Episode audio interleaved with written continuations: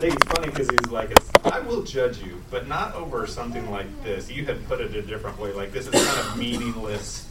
You know, this kind of judging is a little meaningless to me. And I, I Mhm. think that's a good way to look at it. It's a very interesting thing because ultimately he is the judge, but Yeah. not for petty Yeah. disputes like that. Not for things of this world so much, perhaps. Ann? Um, I mean, I think, you know, like Jesse said, it would be natural for someone to go to a rabbi, you know, to maybe handle some of this, but, but it seems odd to me, the situation. This was a teaching a crowd situation, and I think that it shows where this man's, um, kind of obsession was, that this is a big speaking situation where Jesus is, you know, teaching wisdom to a big group, and this man just can't constrain himself. He just bursts out in the middle of a crowd. I, you know, I'm being wronged here. You need to take care of it. Instead of Right. a lot of people did come to seek Jesus one on one, but he Yeah. couldn't even wait for that. He just is bursting out in the middle of this really inappropriate situation at the wrong time, letting out this Yeah. very personal aggrievement that he's suffering. And I think if you think about the, just kind of look, step back and look at the setting, there's lots and lots of people here. And the Son of God is standing there teaching them about the things of the kingdom, you know, and all of a sudden they take 10 steps back. You know, they get back to the earth and back to the things, the mundane things of the world. Were they important to this man? Yes, they were. But his, his mind was in the wrong place. I think we can see that. And his, his trust was in the wrong thing. And therefore, you know, Jesus, he acted accordingly. And uh, he, uh, he came in. Well, the idea of Jesus told them this parable uh, in 16. And the word, does anybody know what the word means? Uh, the word parable, it means to throw something down alongside something, is what it means. The word, the, the, I'm, not a, I'm not a Greek person, but para means to come alongside, uh, in assistant. Uh, what's a paraclete, Sarah? Do you know what a paraclete is? Now you I should feel know. like I should know, but I Yes. don't off the top of my head. It's- It's a legal assistant, someone who would come along and deal with law, paraclete, someone who comes alongside you and helps you. An attorney, we would call them today. a paralegal, okay? A paralegal, that's where that would. Professional, para, yeah. Uh, Parakeet, no, wait. Par- a par- paradigm is like an example or a model of something that makes you see this other thing. Uh, a parachute helps you a lot when you're falling out of an airplane. You pull the cord and it comes. Ab- it so happens to be above you, but it it supports you until you're safe. So it's kind of kind of a neat neat word. You see the word para. Look for that idea of coming alongside because that's that's what uh, Jesus did with this story that he presented. And so he he saw this scenario going on with this man and his heart and his desires in the in the presence of what his mind probably at the time should have been on. And so he threw down this parable and just let it teach him and, and everyone else that was there. Uh, and boy, it, it, it teaches very vividly, doesn't it? You tell the little story, and there's there's not even any questions at the end of the, the none needed. It's it's clear uh, what the what the uh, application is and how it how it's going to uh, affect those who heard heard that and was in the presence of that. the uh, let me ask you this. Let's think about the rich fool uh, for a few minutes. Where did he go wrong? Was there anything wrong with him being prosperous? I think we could say he was prosperous. Anything wrong with him being pro- prosperous? Okay. Nobody thinks there was anything wrong with that. Was was there anything wrong with building bigger barns? No? Don't think so. Not necessarily. Not necessarily. That in and of itself, nothing wrong with that. It seems that the man enjoyed what he had and what he was what he possessed and is is there anything wrong with enjoying what God has given you? I know we can flip these just a little bit. But technically no. But there was something miss, missing, wasn't there? I liked uh, I liked this comment that was made. It- and when you read that, I didn't highlight them or anything, but the word "I" comes up quite frequently in that reading. I, I, I, I, I, I. You know, we can see where the the rich man's uh, of mind was focused, and so it comes up frequently. And the note writer here put put down this man had prepared himself to live but had not prepared himself to die he wasn't preparing himself to die that's i'll tell you what that just hit me right between the eyes when i read that what do I what am I spending my time and effort in my stewardship? in I preparing myself? I'm allowed to prepare myself. But is it for living or is it for dying? That's one of those big overarching statements that where is my where is my focus with my life? Is it on the living of this life or is it the living of the life that God wants me to have while here? that I might have that life that He has prepared for me. Very convicting to me. God calls him a fool. He calls him a fool, straight out. He'd made all these preparations, he planned, he schemed, he had his mind figured out to how that he could do what? Wrap his arms around all that he had. How could it have read differently? I mean, the man might have looked and said, I'm going to build my barns. And I tell you, in the middle of the winter time, when there's no harvesting going on, the hungry can come to me and I can feed them. Right? We all thought about that when we read this, more than likely. How he could be such a, because of the blessings God had given him, he could be a blessing to many people. He could have been a Joseph in Egypt with his storehouses, you know. So,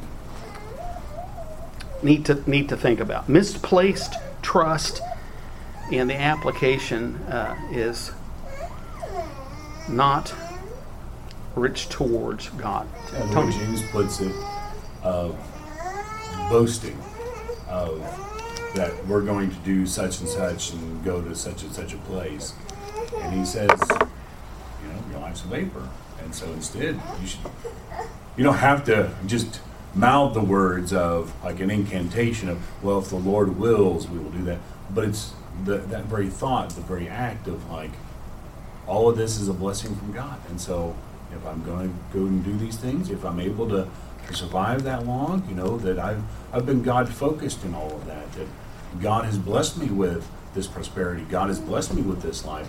And if I live 10, 20, 30, 100 more years, you know, that's all blessing from God. And how am I using that then for Him? Yeah, yeah. How true, how true.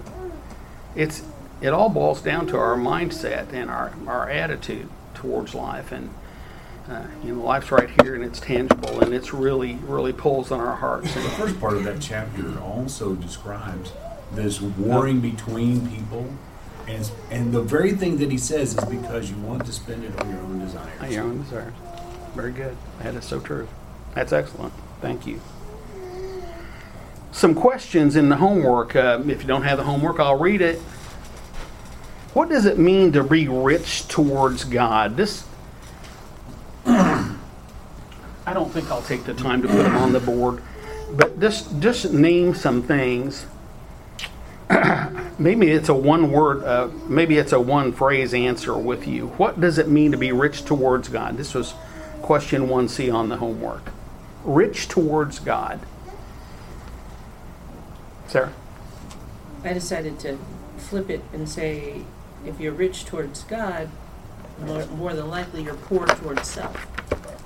Very good. Okay, that's I don't that's know a what good way that means, but you know, that, that's where I started.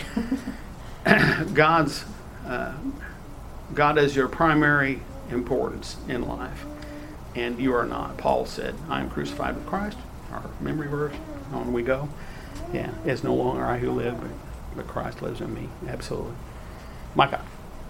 my mind went to the parable of the talents. Um, and whenever each servant was given talents, they weren't just to use them for themselves, they were invested, and then at the end, at the reckoning, everything was given back to God. They didn't give, the, the 10 talent man didn't give nine of them and hold one back. He gave everything back Very to. God because it is rich To God. belongs to. That's right. Amen. So I thought of a few passages, just looking at the word rich, though, that in 1 Timothy 6, uh, that you do good works, that you be rich in good works. Okay. And then, like in Ephesians, God is rich in mercy. Like, tho- that's not wealth, that's not money. Both of those things don't describe that. And then, even Jesus, who being rich, yet for your sakes he became poor, that you through his poverty might become rich. Not even talking about money. Not even talking about money. Yeah. And so, when we talk about this greed, that form of greed, these things aren't even about that. Can you imagine being greedy about mercy, about or hoarding mercy? Yeah. We do that. We do those kind of things, and that's deceptive because we think, well, I'm not greedy towards money. What about your good works? Yeah. Very good. Very good. It's the things things of God and the things of this world, and there therein lies the battle. You know, that's where where's our heart, where's our mind. The things of God or the things of man. We talk about worldly wisdom. We talk about godly wisdom. We talk about worldly uh, worldly riches and God uh, heavenly riches. You know, they're they're just not real compatible, are they? You know, not for holding no, not for holding the heart for sure. I like this little exercise. The planning of an investment portfolio to become rich towards God. We have a CPA in here. I'm sure she could probably help us. What a good investment portfolio looks like. Do you have a good answer for us there, Amanda? no? No, you don't want to offer? Now, I'll tell you. I know m- most most investment counselors and and money managers and people like that. You got to diversify. In other words, you can't have all your eggs in one basket, right?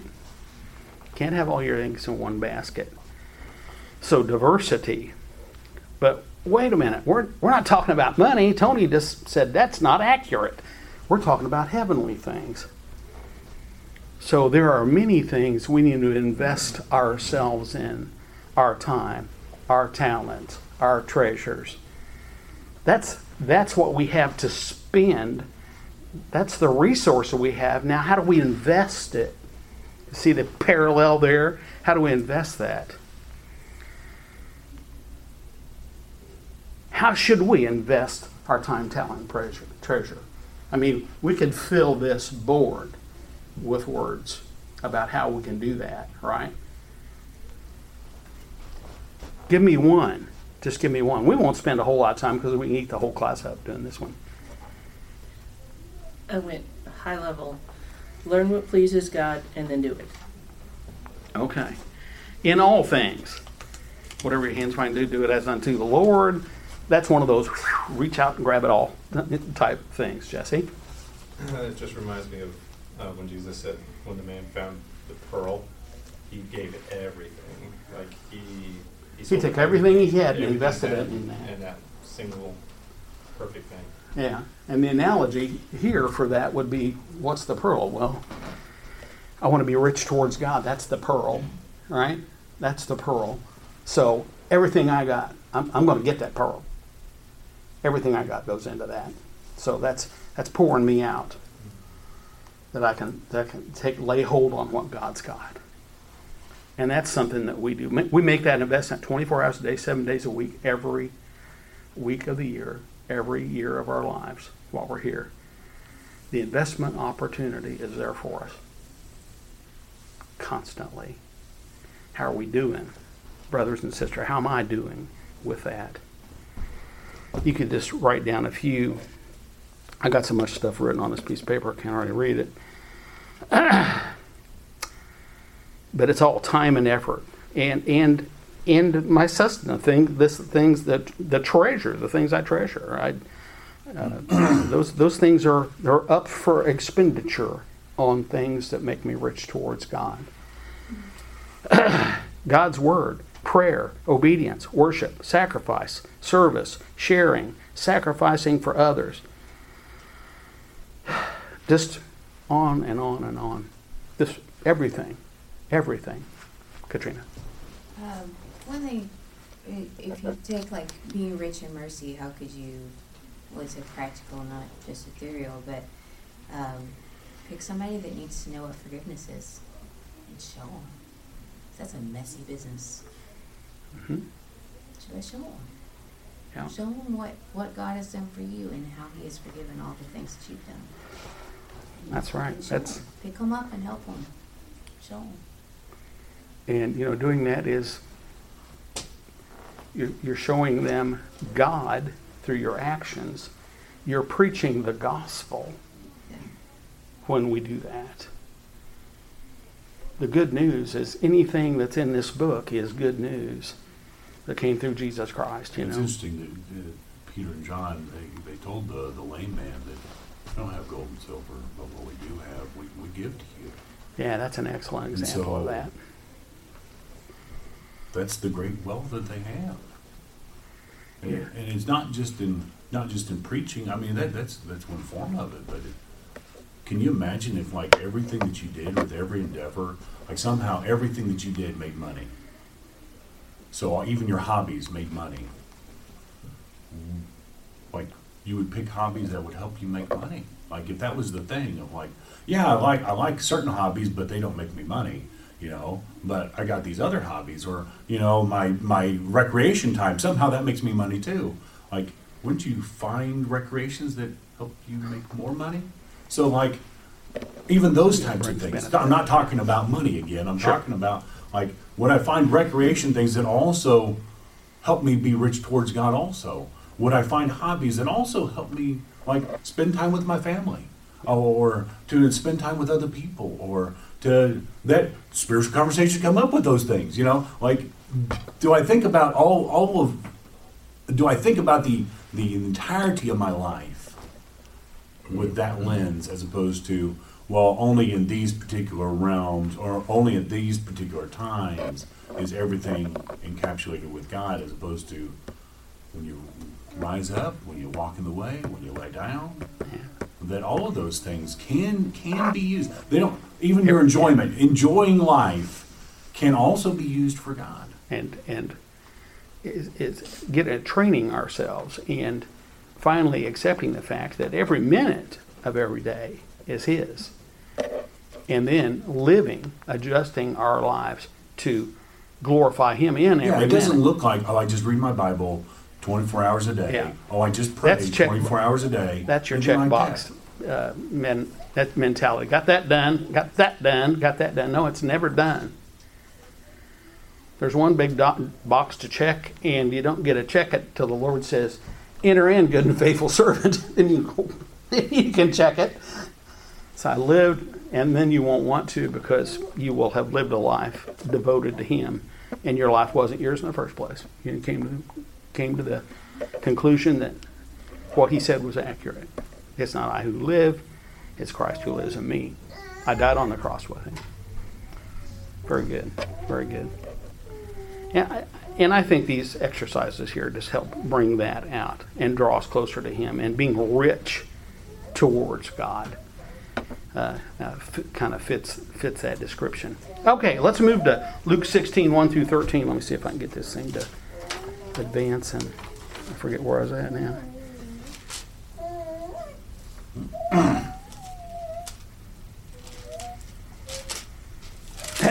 the unrighteous steward, this is always an interesting read, and uh, 1 through 13.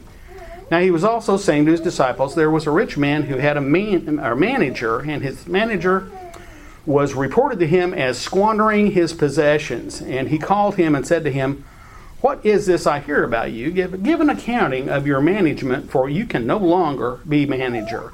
The manager said to himself, What shall I do? Since my master is taking the management away from me, I'm not strong enough to dig.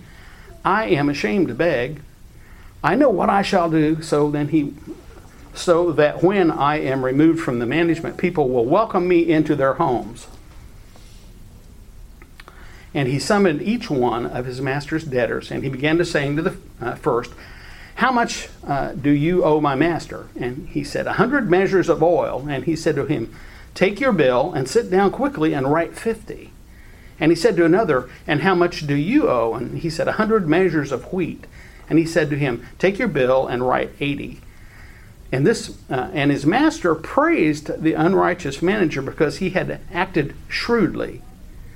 For the sons of this age are more shrewd in relation to their own kind than the sons of light. And I say to you, make friends for yourselves by means of the wealth of the unrighteous of unrighteousness, so that when it fails, they will receive you into eternal dwellings. He who is faithful in a very little thing is faithful also in much, and he, uh, he who is unrighteous in a very little thing is unrighteous also in much. Therefore, if you have not been faithful in the use of unrighteous wealth, who will entrust the true riches to you? And if you have not been faithful in the use of that which of that which is another's, how will you give? How, I can't read. How? Who will give you that which is your own? No servant can serve two masters, for either he will hate the one and love the other, or else he will be devoted to one and despise the other. You cannot serve God and wealth. So familiar to us, obtuse, an obtuse story, isn't it? Because there's stuff going on in there and say, well, he's a rascal. This, this, this guy's a, he's a, he's a rascal. What do you, uh, let me look at my notes here, equipment.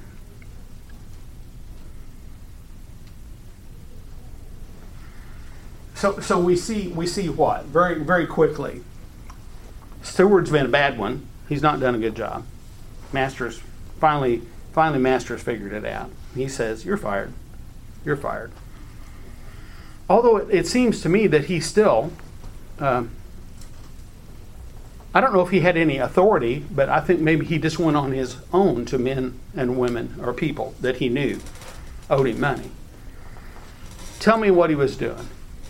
Why did he do what he did? And then, why was there praise? He was, he was cheating his master yet again by reducing the debt of others, a debt owed to the master. Um, and so suddenly the, the debtor didn't owe quite as much. And so kind of like saved him money in paying back the debt. Yeah.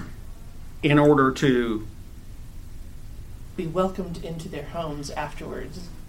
there you go. There you go. He was feathering his nest in more than one place, obviously.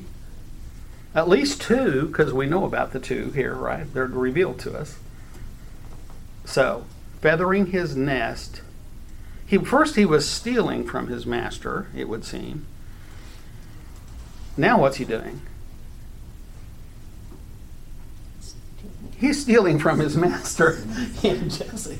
Yeah, you know, verse eight, we always kind of have a little bit of problem understanding that, but I, I, someone gave the explanation that the first part of the verse is just an example of the second part of the verse, right? Like, his master probably had no problem with him making him money because he was shrewd. You know what I'm saying? Like, and this whole idea that the sons of this age are more shrewd in relation to their own kind. Very, very true, right? Like when you steep yourself in commercialism and materialism, you get very good at it. And so, of course, he commended him because it's the same way that he probably made him money.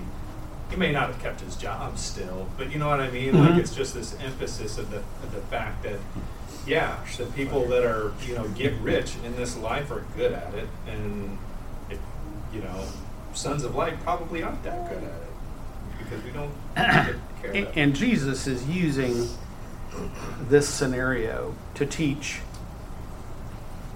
a much deeper, more meaningful lesson, right? So he's using, obviously, this man's scruples are, are, are amiss, right? He, he's a thief and he's a manipulative and he's self indulged in taking care of himself at someone else's expense, right? We see that for sure. But, so you we get this little, and anybody throw anything in here you want to, this, this correlation is the idea that he was he was invested in taking care of himself in the long haul. Okay? I think that's what our lesson is about here. Are we shrewd and attentive to taking care of ourselves in the long haul? What we've been talking about. Are we rich towards God? Are we good at living but not prepared to die? Those those kind of things. And this manipulative servant, he, he never really changed, probably didn't really change anything. He discontinued being shrewd. He was stealing from his master in the first place. Now he just stole from him in another way, but to benefit himself. Well, he was probably always benefiting himself. Other other discussion there. Thanks, Jesse. That was good. What would what would you add to give us some better understanding? Maybe bring us tighter on what we see here. Well, do you know what the currency is of the current marketplace? um, Raymond Kiyosaki talks about that people who save money are fools because the currency isn't cash; it's debt. And so, like he's trying, he's made a lot of wealth off of, you know, using his debt as a way to build wealth, you know, for a physical means. Do you know what the currency is? So we talked about riches towards God. Do you know what that currency is toward God in this spiritual marketplace?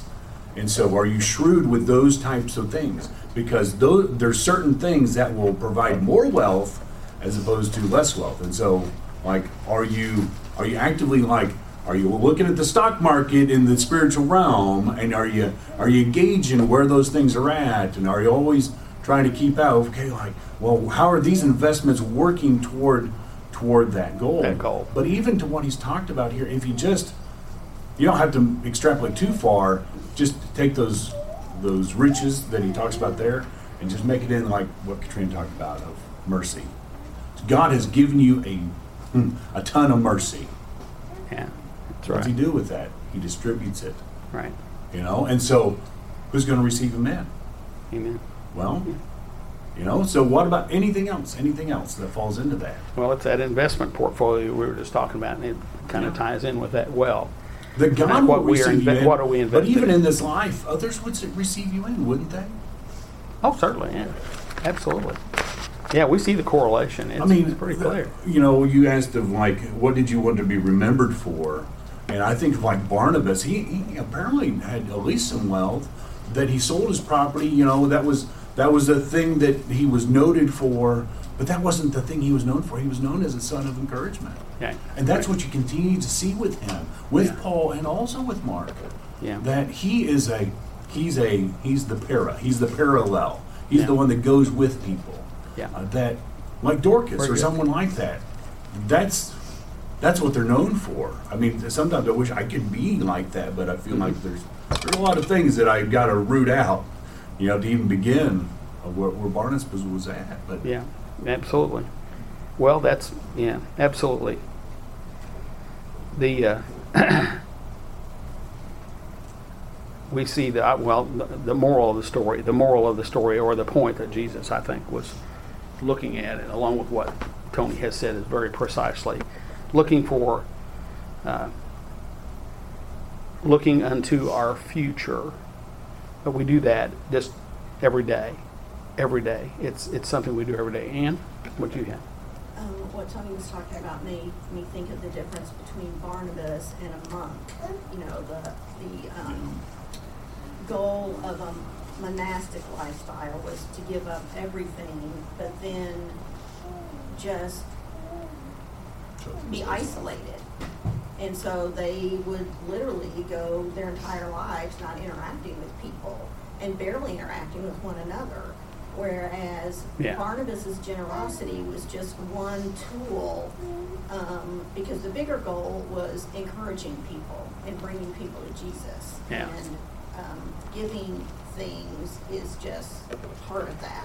It's, it's Yeah. part of coming alongside people and helping them in, like Tony was talking about earlier, you know, tons of ways that don't involve money. And like Katrina was talking about, you know, sharing mercy is just as important as sharing. Well, and the first thing we hear about Barnabas is sacrifice. It comes first, doesn't it?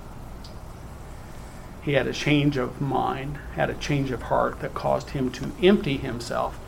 But then he went out and he filled everybody else up out of his emptiness. Out of his emptiness.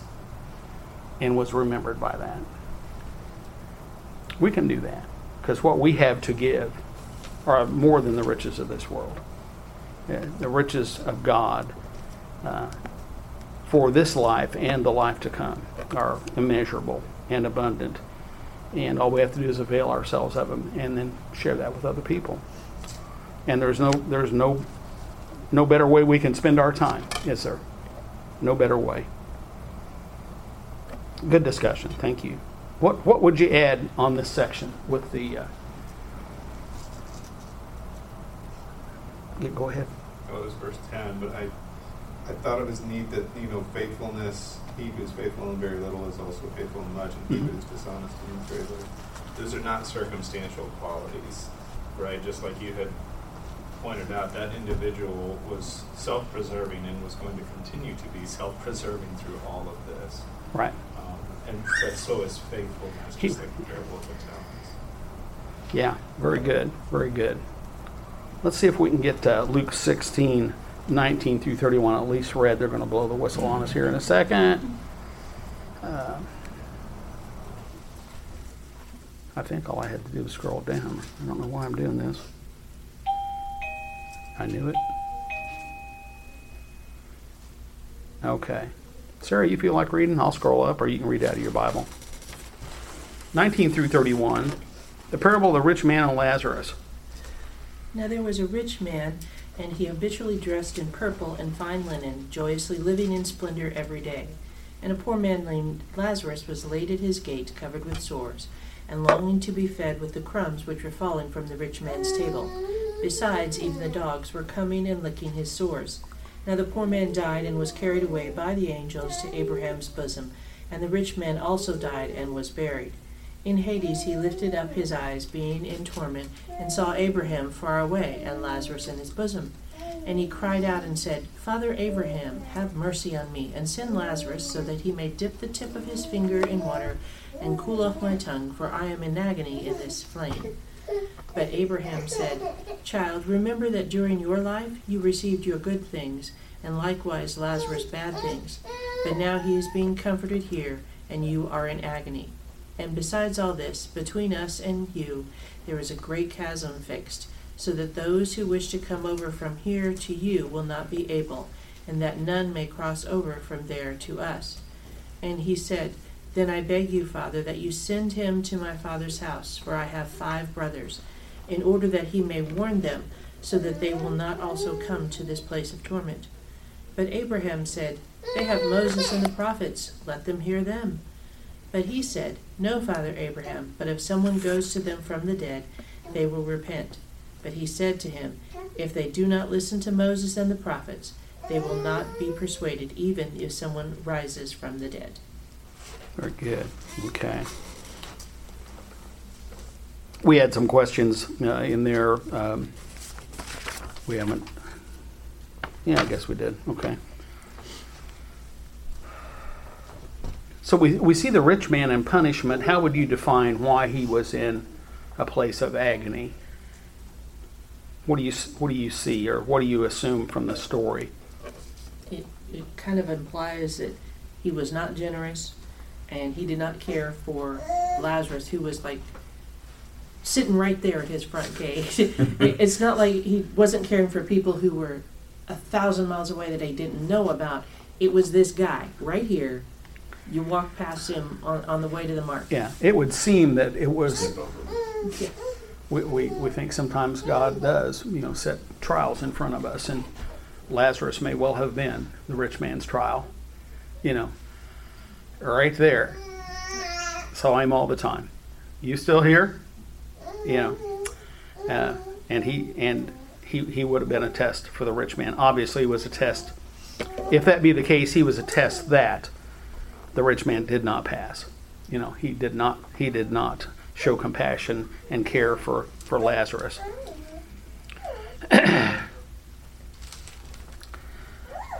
you know, it was a perfect opportunity for uh, him to serve Lazarus. What would it have cost the rich man to feed this beggar? Nothing. I mean, he just the beggar wanted just the crumbs from your table, you know, and uh, Lazarus did not, or, or the rich man did not provide those things. So, the uh, what's the takeaway here? Just because we're going to be we're really short here. This is there a takeaway? The story is very much like the previous two stories. Shadowy reflection. What what would what would you add? What do you what do you feel like? I'll, I'll just ask you a question. Was the was was the rich man rich towards God? How do you know? By how he lived his life, right? You can look at him. You can look at this. You can look at this picture of him that these words describe, and and we can we can judge in our hearts that this this individual in this in this story, in this account, was was not presented in a way that he was in any way sacrificial or concerned about anyone else but himself. He lived in luxury, uh, lived in comfort, and turned his eyes away from Lazarus. I just thought of uh, like David and Mephibosheth. Mephibosheth Oh, yeah. actually almost Lame became in a the feet, beggar to yeah. some extent, Mhm. and had nothing. Uh, all the all that property had been taken away from them, uh, especially being the son of Very good. Saul, and Saul no longer being the king, and had to run and hide, and and he eats in his house every day. There you go. Okay, we'll stop here. Maybe we'll ask a few questions right at the end, or just some things to think about when we start up on Wednesday. But we're going to talk about debt. We're going to talk about debt on Wednesday.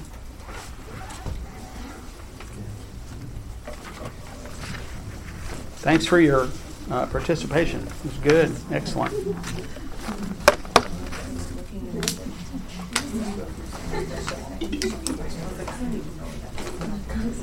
This